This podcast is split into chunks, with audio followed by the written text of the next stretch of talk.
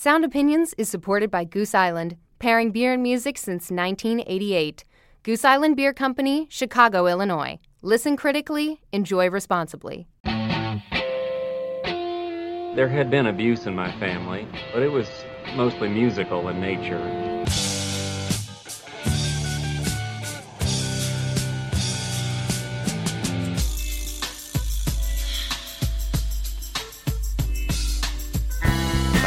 This lover's lament crap. I want something peppy, something happy, something up tempo. I want something snappy.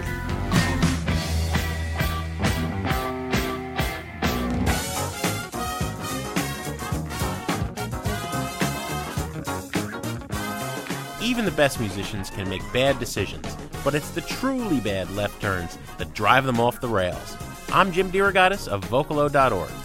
And I'm Greg Kot of the Chicago Tribune. Stay tuned for our list of artists that have gone off the rails, plus reviews of our new albums by OutKast rapper Big Boi and rock singer songwriter Alejandro Escovedo, today on Sound Opinions. From WBEZ Chicago and distributed by PRX, you're listening to Sound Opinions. Maybe it's not too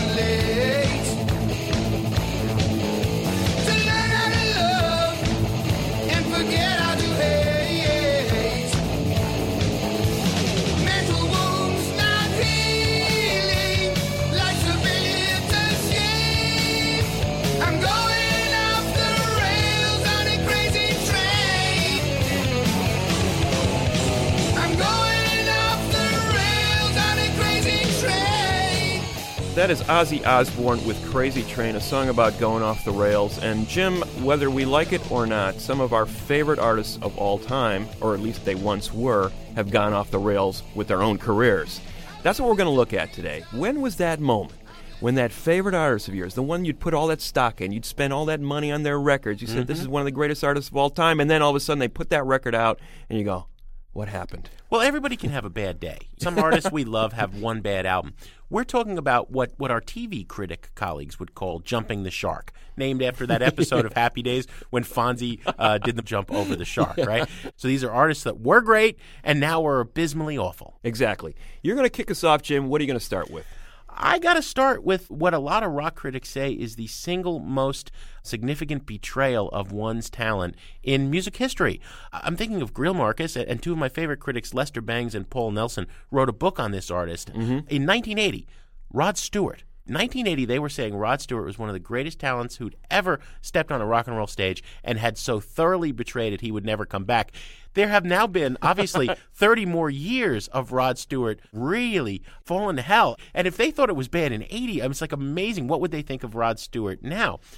Let's pause and remember Stewart when Stewart was great. He was the voice of the Jeff Beck band early on. He was in the Faces, the single greatest R&B pub rock band in, in, in British music history. And then a really wonderful solo career. He was a great white soul singer who could capture a certain schoolboy nostalgia, melancholy wistfulness like no one else, really. I mean, Stewart could make you cry. I'm thinking about a song like Maggie May or this one from mm. 1972, You Wear It Well. I had nothing to do on this hot afternoon but to settle down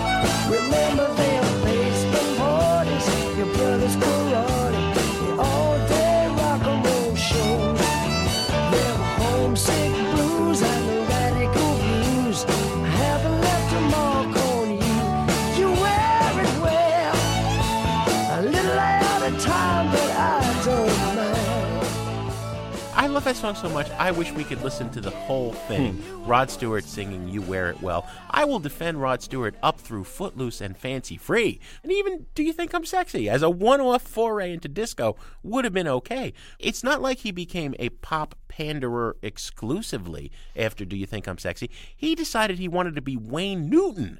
I mean, he's releasing albums where he's singing Broadway standards. He did that horrible song with Sting and Bryan Adams for the Three Musketeers movie.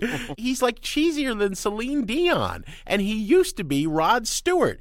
If you think I am exaggerating, listen to his version of the Gershwin great timeless song Embraceable You. This is from a really horrible album he put out called Stardust, the Great American Songbook, Volume 3 on Sound Opinions. Dozens of girls would storm up.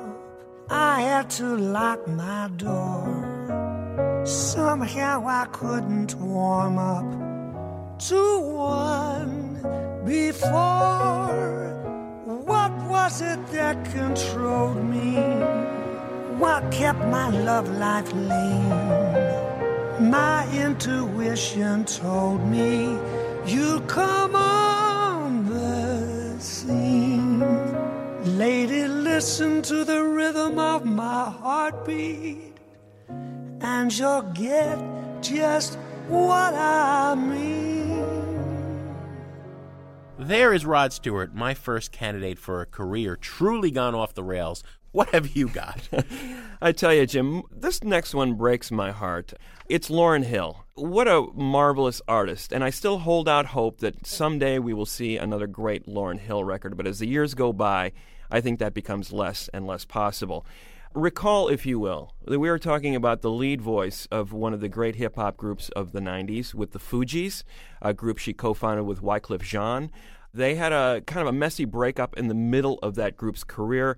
She went on to make a solo album that even trumped what the Fugees did. The Miseducation of Lauryn Hill came out in 1998, went on to sell 18 million copies.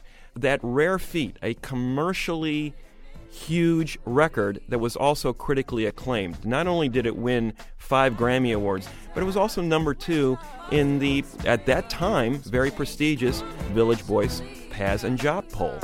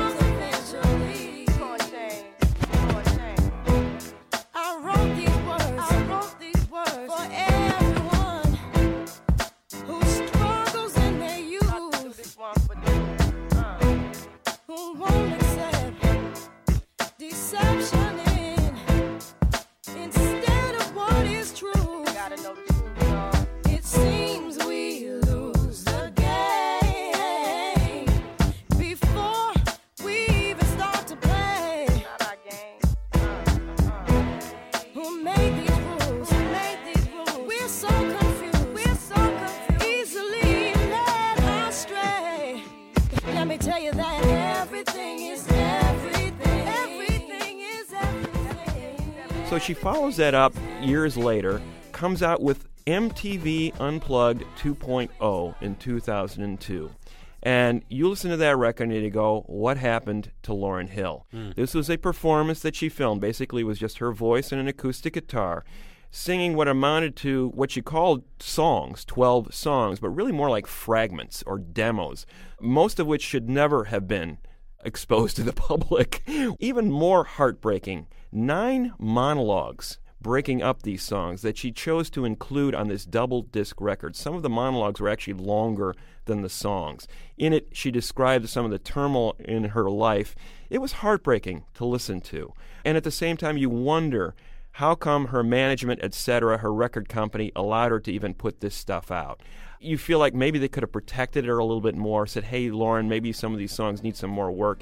No, we ended up having to endure songs like this one, Freedom Time, from the 2002 MTV Unplugged 2.0 record. Yo, there's a war in the mind over territory for the dominion. Who will dominate the opinions, Schisms and isms, keeping us in forms of religion, conforming our vision to the world church's decision, trapped in a section. submitted to committee election, moral infection, epidemic lies and deception, insurrection of the highest possible order, distort, and I take recorders from hearing like underwater, beyond the borders, find a sin disorder, bound by the strategy of systemic depravity, heavy as gravity, head first in the cavity without a bottom, a fate worse than Sodom. That is Lauryn Hill from 2002. You're right, Greg. It is painful just to listen to it. Although an enduring argument you and I have had, I never thought the miseducation of Lauryn Hill, the alleged masterpiece, was as great as you did. Oh, I, I still love that record, and I could still listen to it. It was a it was a huge album in my household. My young daughters growing up, you know, listening to that album together. I think it has a real place in my heart for that reason. But as we found with these artists, Jim, the longer they wait to make the comeback, quote unquote, the more difficult it becomes. And I'm not sure we'll ever see another album from Lauryn Hill, let alone a great album. You know, one of the things you and I rail against as critics is nostalgia. And that argument that people throw in your face, you really had to be there. You know, and, and I think great music endures on recordings and in films, regardless. You know, you didn't have to be at Woodstock to realize that a lot of the music was kind of overrated. It was a muddy mess, right? Mm. I think you listen to this band at its best that I'm going to uh, talk about next, and and the power remains. However, you listen to this band in the relatively recent past, and it's really something. Here is Anarchy in the UK from 1996, when the Sex Pistols reunited for a much ballyhooed reunion tour and put out a live album called Filthy Lucre Live. All right, here's the Sex Pistols in relatively recent past.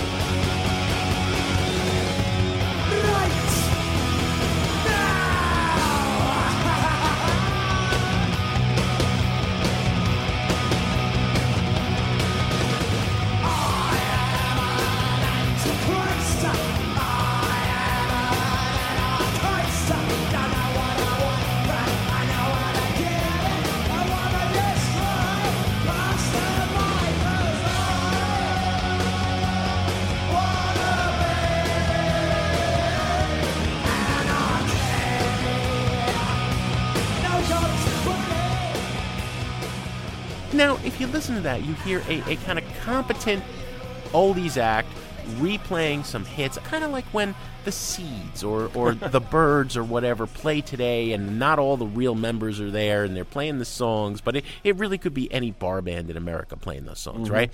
The Sex Pistols in 1976 were frightening. They were scary. You watch the documentary footage of that band. Johnny Rotten, John Lydon, the lead singer, was intense. You know, there was a power, there was a fury. Yes, there was also a bit of cartoonish exaggeration. They were not literally calling for riots in the streets of London in anarchy in the UK, but they were talking about an entire generation's frustrations with the politics, the economy, the state of the world, and it was a defiant brave scream of frustration. The power remains on Nevermind the Bollocks, the 1976 album. I think one of the greatest albums in rock history. It should have been the only thing they ever did. You know, Uh, the band imploded not long after the record was released, and they should have left it at that. Remember what we just heard, that version of Anarchy in the UK, and now listen to this one.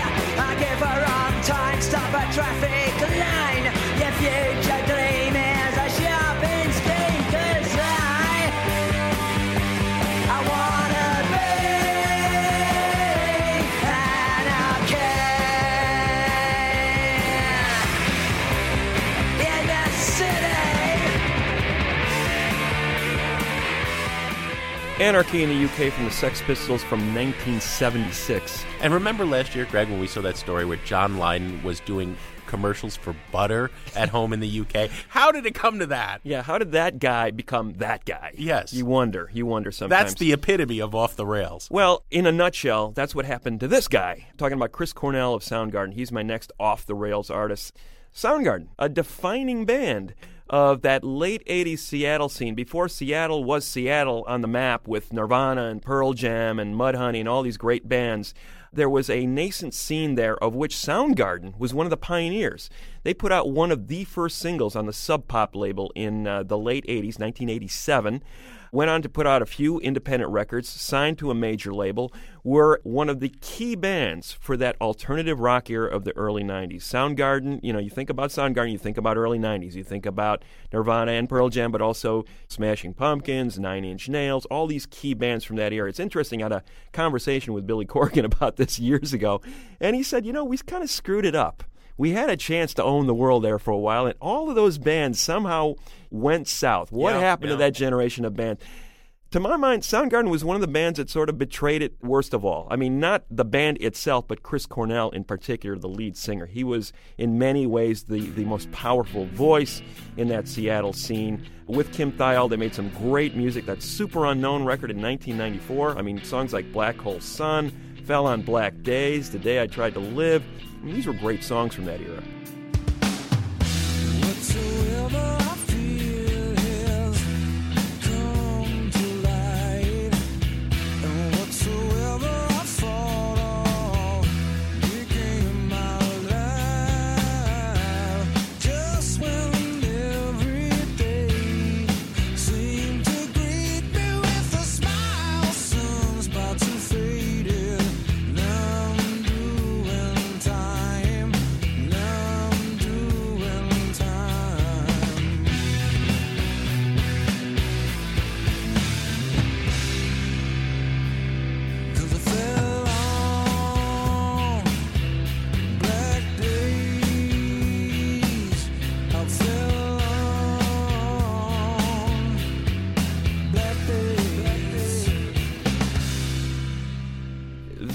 Chris Cornell decides, hey, I'm going to be this crooner. He forms this band Audioslave with three members of Rage Against the Machine. Here's a band that specialized in rap rock, kind of a swinging vibe. Chris Cornell was ill suited to groove. The, the man was there to scream over heavy metal guitar chords. But you know, lo and behold, his solo career brought out his worst tendencies. We mocked mercilessly the album that he put out last year with Timbaland as a producer called Scream. But I think where he really went off the rails was when he did an acoustic cover of Michael Jackson's Billie Jean a couple years earlier. She was more like a beauty queen from a movie screen. Said, Don't mind, but what do you mean? I am the one who would dance on the floor and around. She says, I am the one who would dance on the floor and around. She said her name was Billie Jean, and she caused a scene. And every head turned with eyes that dream. So there's Chris Cornell doing his best Michael Bolton imitation on a cover of Billie Jean by Michael Jackson. This is the best way I can describe I that. I don't know how anybody can listen to that and think that the Soundgarden reunion this summer is going to be any good. I don't know, but I've lost interest big time in what Chris Cornell does from now on after that song. Coming up next on Sound Opinions, we're going to continue with some of the worst left turns in rock, and later we're going to give a buy it, burn it, trash rating to new records by rapper Big Boi and veteran rocker Alejandro Escovedo. That's in a minute on Sound Opinions from WBEZ Chicago, distributed by PRX.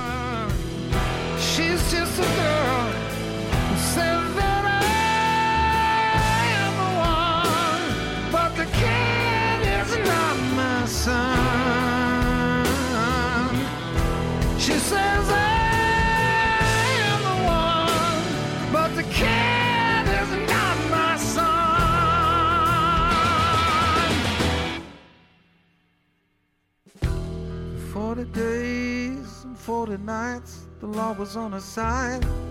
Who could stand when she's in demand? Her schemes and her plans. Cause we danced on the floor and around. So take my strong advice. And remember to always think twice. Do think twice. She told my baby that we danced till three. She looked at me. Showed a photo. much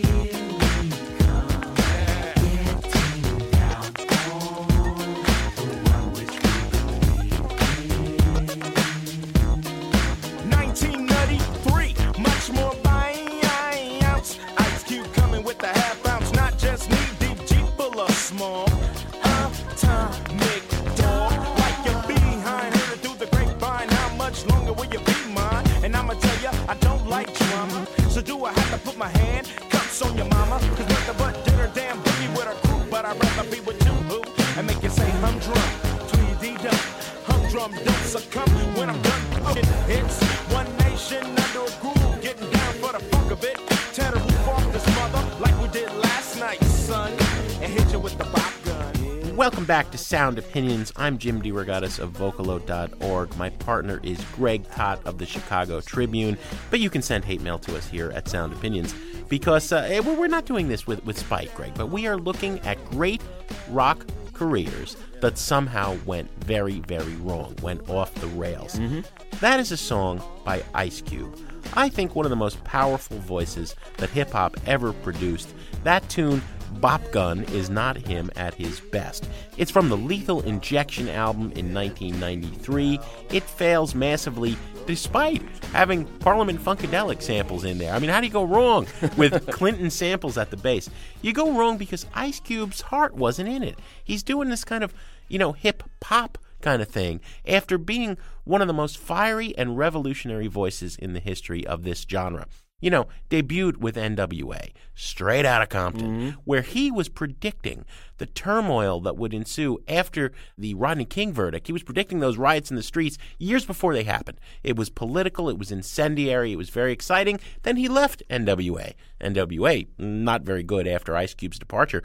Ice Cube comes out strong early on as a great solo artist. I played as a Desert Island Jukebox pick once, something from America's Most Wanted, that 1990 debut. And he was pretty good, I think, on the first three albums, up through 92's The Predator. And then I think he stopped caring. He started getting these Hollywood offers. Mhm, yeah. You know, pretty credible, gritty films at first. And now he's like this family comedy star. How did Ice Cube, one of the scariest men ever on the pop scene, become this comedy star? Here's how I want to remember him. Here's the title track to America's Most Wanted.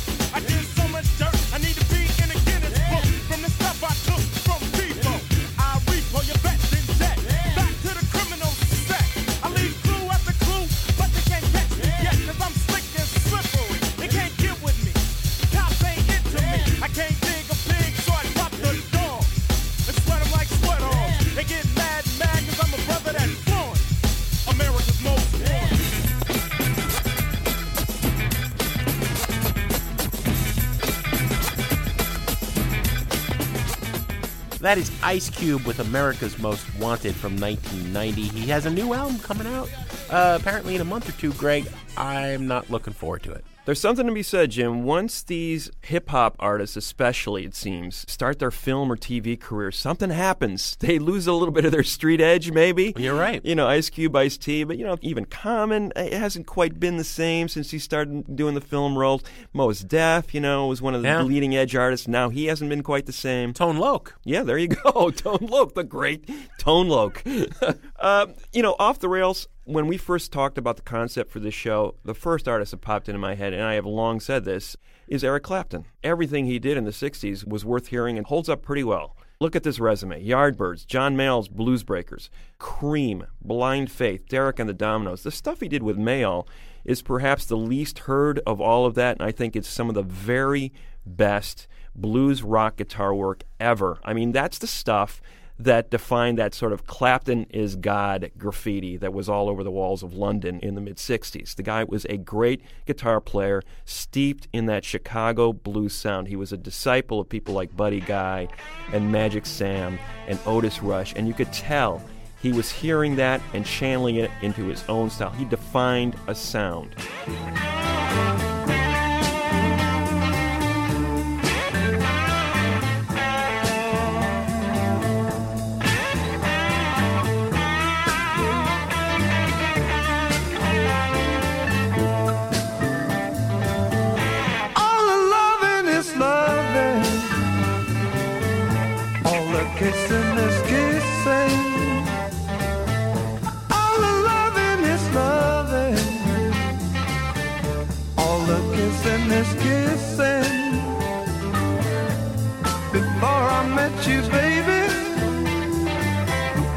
Never knew what I was missing.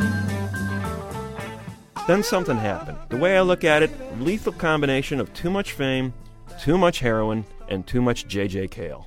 It was like you start, you know, nothing wrong with J.J. Cale. I think he's a great guitar player in his own right, but that mellow shuffle just took over Clapton's career, and you can hear it in everything from "Lay Down Sally" to that awful, awful remake of Layla on the 1992 Unplugged record.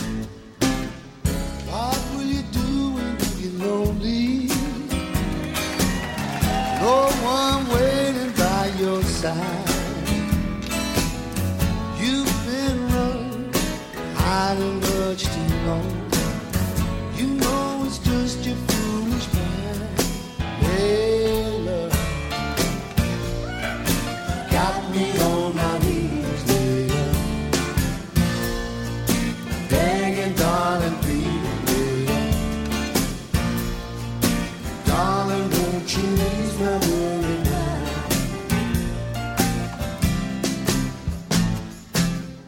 What happened to this guy? You know, After talk- midnight, that's always the oh, worst. You know, yeah. talk about the fire being taken out of the guy.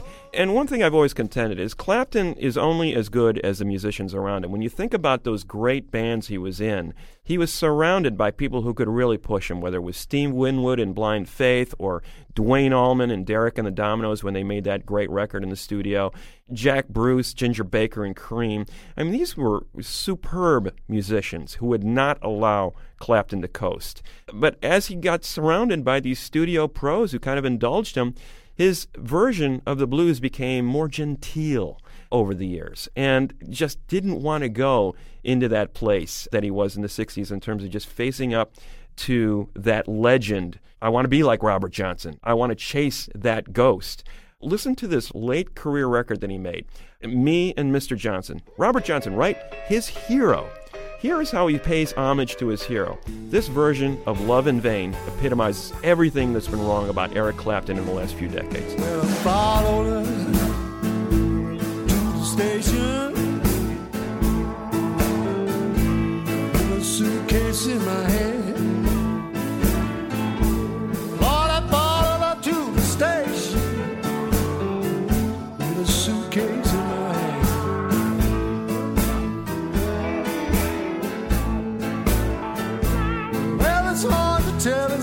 tell. All your love's in vain. All my love's in vain. Love in Vain on Sound Opinions from Eric Clapton. If you want to hear that song with some real heart and soul, go back to the original by Robert Johnson, or even go seek out the Rolling Stones version of that song. But, but Clapton just not delivering the goods as he has not for the last few decades. Greg, uh, the final artist I'm going to talk about regarding going off the rails is one that you and I covered from day one. Mm. I, I do believe you and I were at one of the first performances she ever gave at the late lamented Tiny Lounge Ax, right? And there's a certain excitement I think the critics have. Like if you saw Clapton with Mayall, you know, you- you're, you're invested. You want this artist to succeed, and then they become bigger and bigger. And it really hurts, especially deeply, to say this artist has completely lost the plot and is now nothing like what I first liked. I'm talking about Liz Phair. We were fans of the Girly Sound cassette that preceded Exile in Guyville, and it was an exciting moment in the 90s when she really gave voice, it seemed, to Generation X female perspective. She was sexy, but she was empowered. It was everything we wanted to hear from a great female rock voice. It was gritty, it was real, and it was right down the block in Wicker Park. Here's Six Foot One, the opening salvo from Exile in Guyville, where she said, is an answer to Exile on Main Street by the Rolling Stones. Take that.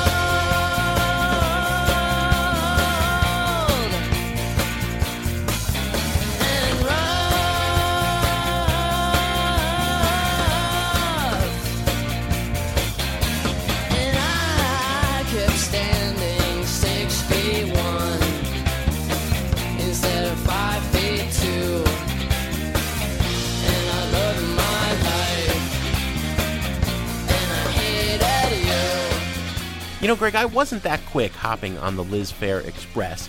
I was a little skeptical about the conceit that Exile in Guyville was an answer record to Exile on Main Street. I really liked Whip Smart and White Chocolate Space Egg, the two albums that followed, which didn't have any of the pretension behind it. They were just collections of great pop songs. But something happened. You know, at some point, mm. Liz Phair left Chicago and moved to Hollywood. And she went Hollywood more than geographically. She suddenly wants to be Sheryl Crow. She's singing these sunshiny pop songs. She is overproduced in the way that Christina Aguilera and Britney Spears albums are overproduced. She's trying to be gritty and vulgar from time to time, but that doesn't work when you sound like Jewel all of a sudden on your records. And it just got worse and worse. Listen to this Wind and the Mountain from Somebody's Miracle in 2005.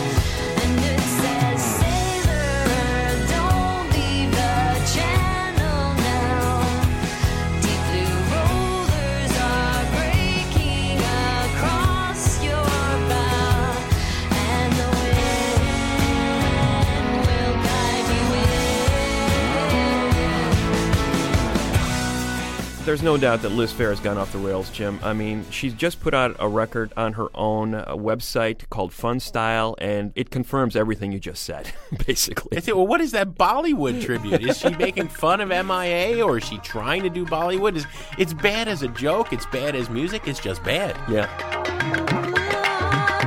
Tripping looking at my portfolio, wondering how I was gonna make enough dough, you know. Caught up a friend who wrote for One Tree Hill and Jericho. He had a job for me, I check it with the four letter company. Hey, I got to prop position for ya. How about you let me keep my profits as a scorer? Record sales are shrinking, I'm getting poorer. I got a kid to feed. How about you cut a deal with me? Last but not least for me, Jim, another great example of a band that I loved, loved, loved in the 80s and has since been following up one disappointment after another. This is how not to conduct a career, both in and out of the studio. And I'm talking about Metallica. Oh. Here's a band that defined or redefined heavy metal in the 80s. And one of the things I liked about them, not only the just amazing dexterity and speed and violence of those early records, those first four in particular, but the fact that they didn't come on with these fantasy Dungeons and Dragons kind of vibe, you know, they, they weren't wearing the leather. They were just they looked like street kids. Yeah. Playing this really hard-edged music. Had as much in common with punk and Motorhead as it did with the British heavy metal scene, which they were very influenced by as well.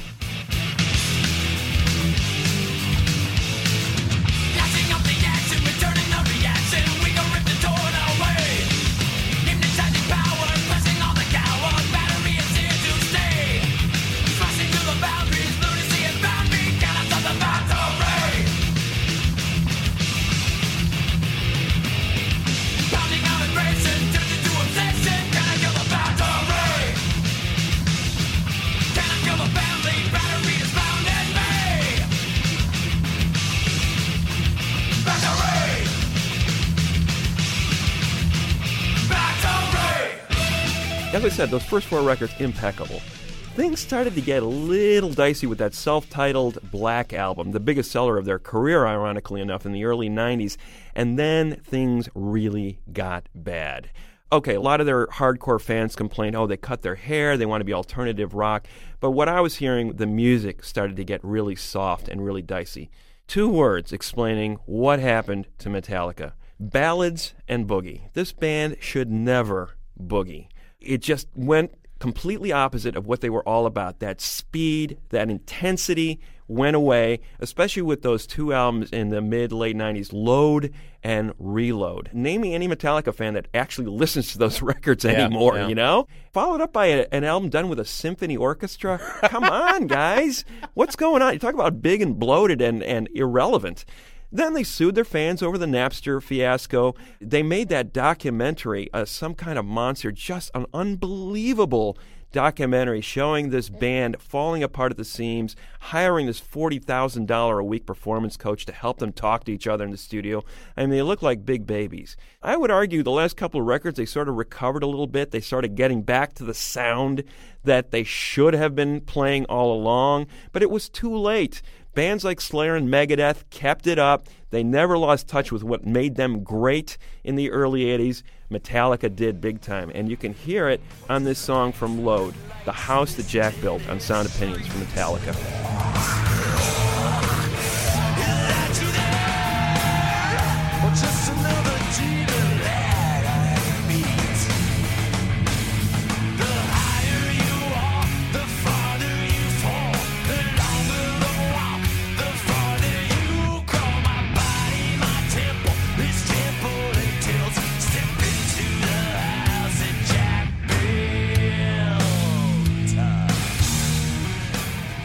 There you have it, Metallica, our last choice for this show. But why don't you tell us what artists you think have gone off the rails? Leave a message and we'll play it on the air.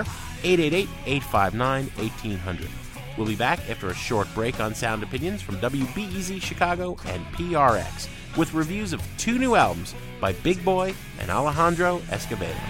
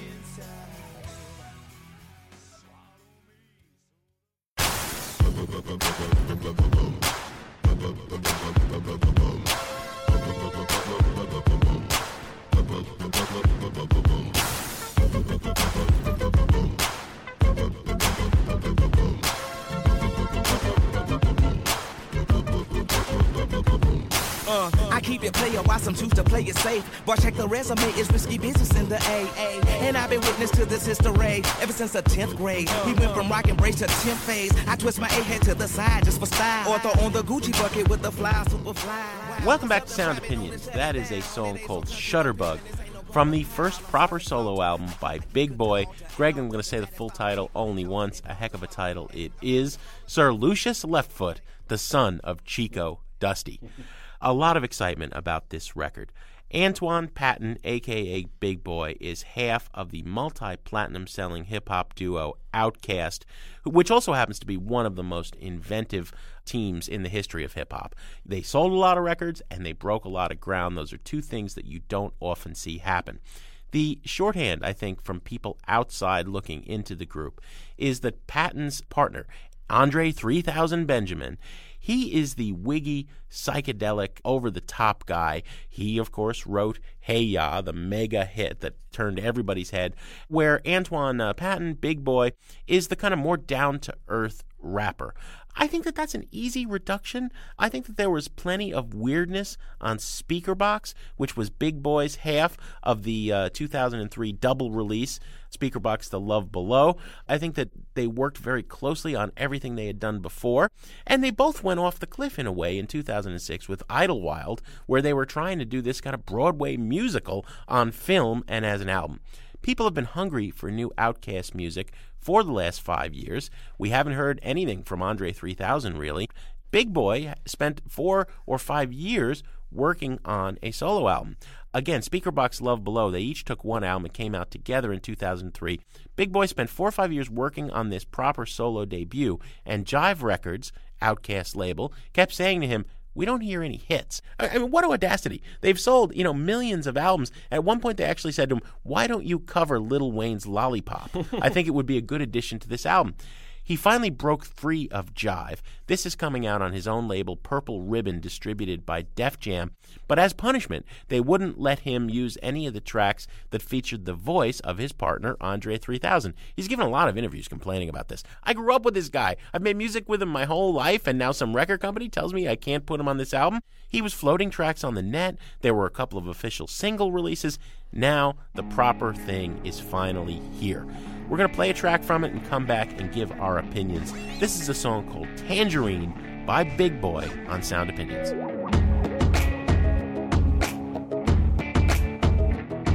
Yeah.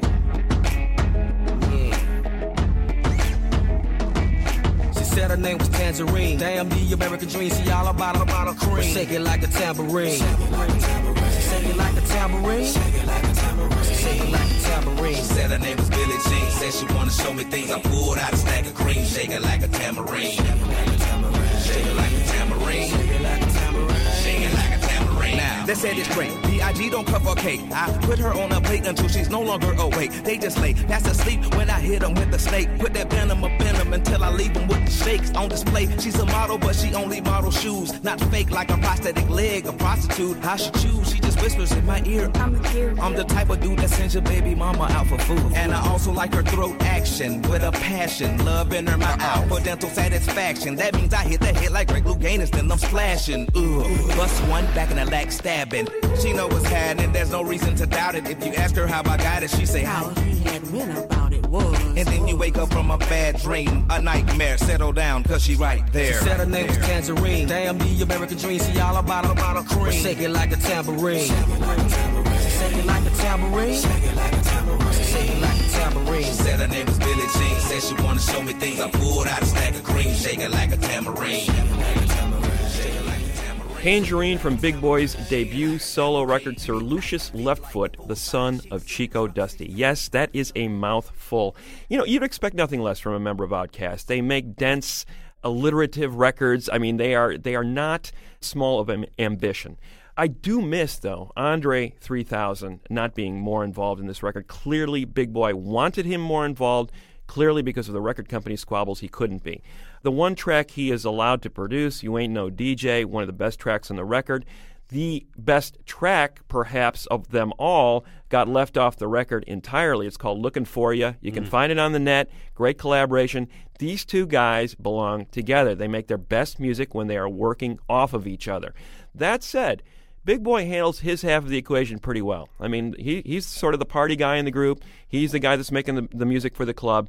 This is a very ambitious club record. You're not going to hear beats like this from your average club based hip hop MC. I don't think anybody in the club world has ever sampled Sir Georg Solti conducting an opera. Get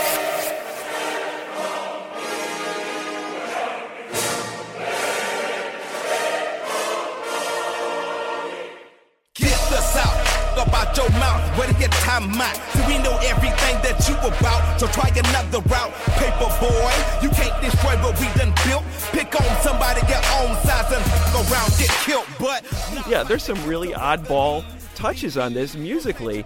And and Big Boi just sounds like the coolest guy in the room whenever he's rapping. He's not talking about much more than sex on this record, but he does it in such a suave that Georgia twang is working. He's got about four or five different voices that he's using on this record. The rhymes spill out of him like he's breathing. It, it makes it sound so easy and so effortless.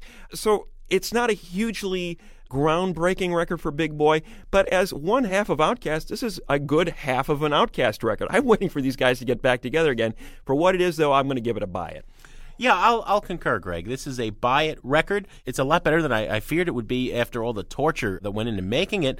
This is like a great Parliament Funkadelic record. Mm. It's all over the place. It's hitting on all these different genres. It's very ambitious. It does fall short with the lyrical concept. You know, some of what he's doing is, is rather vulgar and just juvenile. And and other times it's it's kind of incomprehensible. it's listening to some weirdo stoner talk about aliens basically. When you compare it to a member of their Atlanta posse, Janelle Monae's recent debut, The ArchAndroid, or the Drake record, or the Roots record. I mean, we are seeing a kind of resurgence, I think, in alternative hip hop, a phrase that every rapper hates. But we're seeing a lot of musical invention, a lot of experimentation, and a lot of uh, high concept work being brought in. Is not just talking about money and women. If he tried a little harder, it would have been a spectacular record. It's still a buy it, though. I agree with you.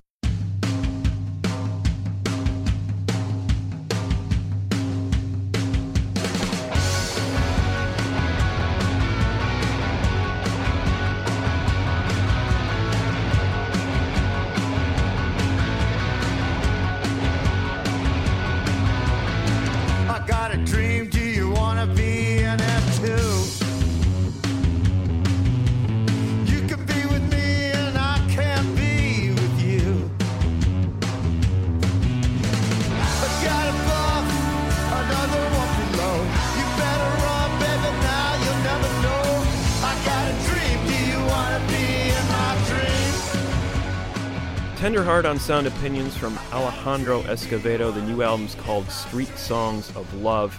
Escovedo, a long history in music, beginning in the 70s, one of the very first West Coast punk bands. His band, The Nuns, opened the Sex Pistols' final show in uh, San Francisco in January of 78. He went on to uh, be a part of two well regarded, if not highly commercially successful, bands Rank and File, one of the cowpunk bands of the early 80s, and then the True Believers. Started a solo career in the early 90s, has been making records steadily since then, and has picked up a number of major fans over the years uh, because he brings together so many styles of music so effortlessly, combining that glam and punk uh, past with the singer songwriter sensibility that he picked up once he moved to Austin, Texas, where he's been a long time resident. His fans include Ian Hunter of Mott the Hoople. In the last few years, he's picked up Bruce Springsteen's management team. Springsteen himself has appeared with Escovedo on stage and now in the studio on this new record. In a lot of ways, Escovedo has never had a higher profile than he does now. He's in the studio with Tony Visconti for the second album in a row. He uh, put out a record in 2008 that really put him on the mainstream map for the first time, Real Animal. And now he's back with another collaboration with Visconti, best known for his work with David Bowie and T Rex in the 70s, for a record called Street Songs of Love. Here's a track from it This Bed is Getting Crowded on Sound Opinions. This bed is getting crowded.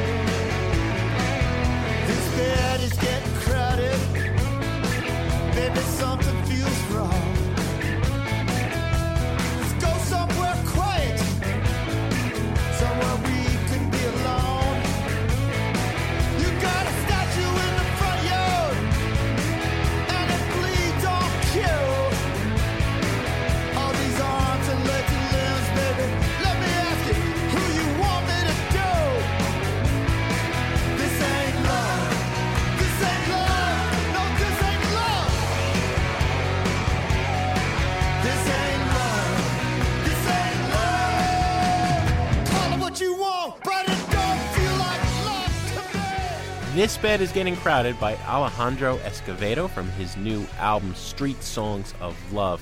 Greg, I am a fan of Alejandro, no two ways about it.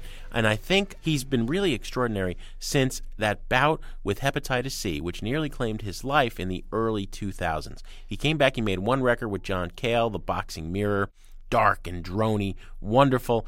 Came back after that and made Real Animal with Tony Visconti, which was autobiographical. Him going through his early days in different bands on the punk scene. You know, I don't know if the idea is strong enough on Street Songs of Love. I am going to give you a whole album, 12 tracks plus one instrumental, of love songs from a different perspective.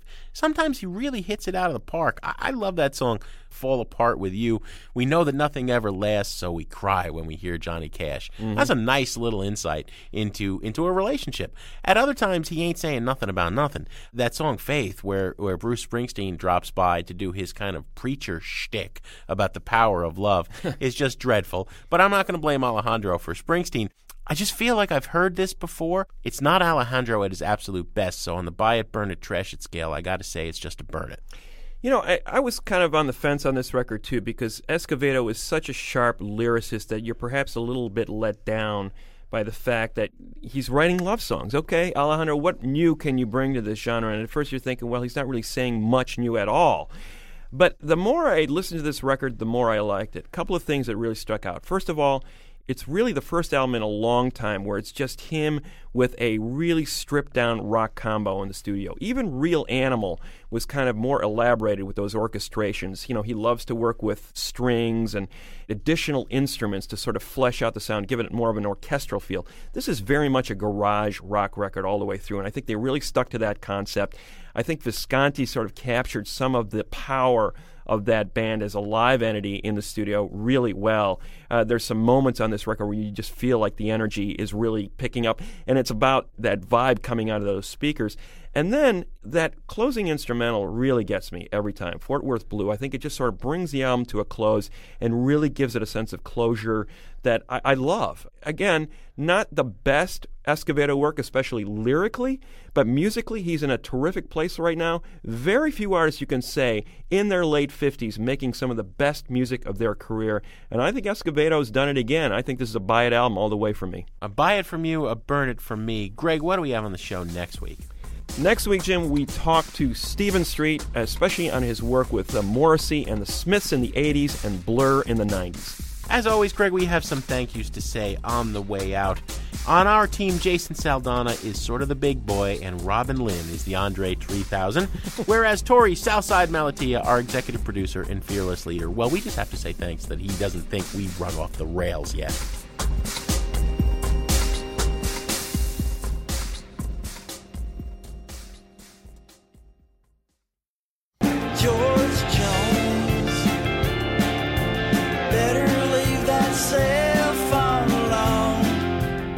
On Sound Opinions, everyone's a critic. So now it's time to hear what you have to say. If you don't change your ways, my friend, you'll be singing duets with Tammy again. New messages. Hey guys, this is Zach in Chicago. I wanted to thank you for the Rock Listeners Guide to Country. As a rock listener, I was drawn to country through bands like Jason the Scorchers and Rank and File, and I appreciate the effort to look at country beyond the easy cliches. I'm not really sure how many of the examples given are going to persuade rock listeners to pick up quote unquote country record, let alone convert them. The comparison of Shania Twain to Patsy Cline is logical, but since we're selling one genre to a listener who we're assuming doesn't even like the basic aesthetics of commercial country, maybe storytelling and lyricism would make a much better talking point.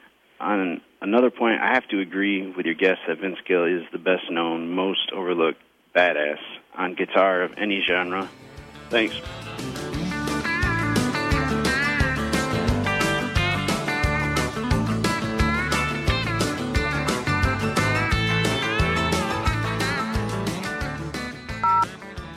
Guys, it's Jeff from Olive Branch, Mississippi, just outside of Memphis.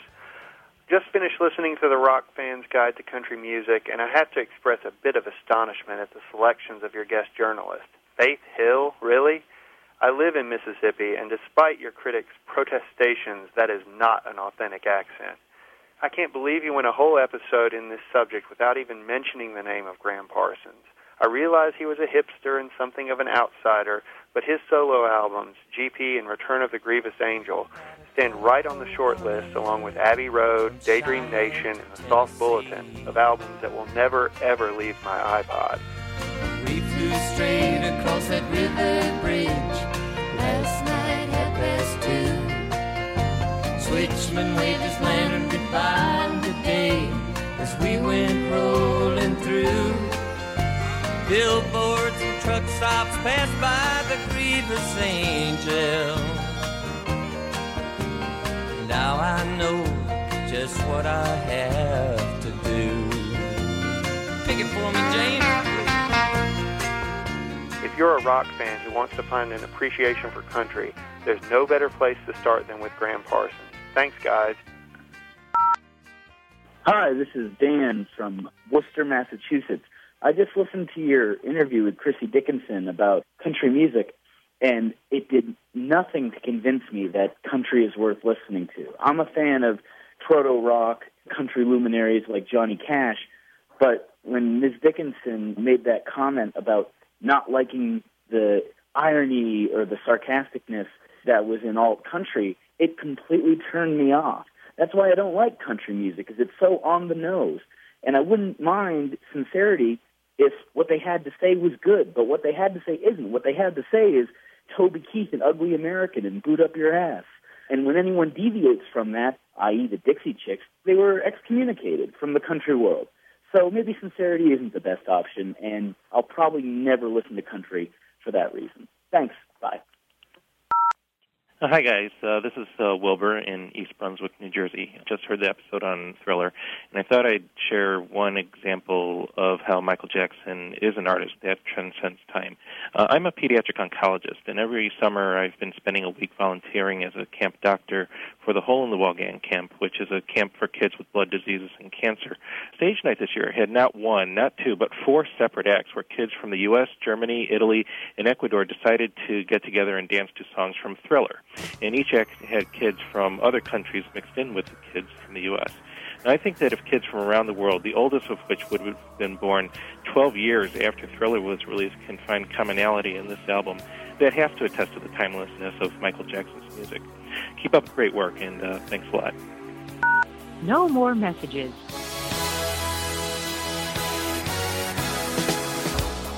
To share your opinions on Sound Opinions, call 888 859 1800. We'll be back next week on Sound Opinions from WBEZ Chicago and distributed by PRX.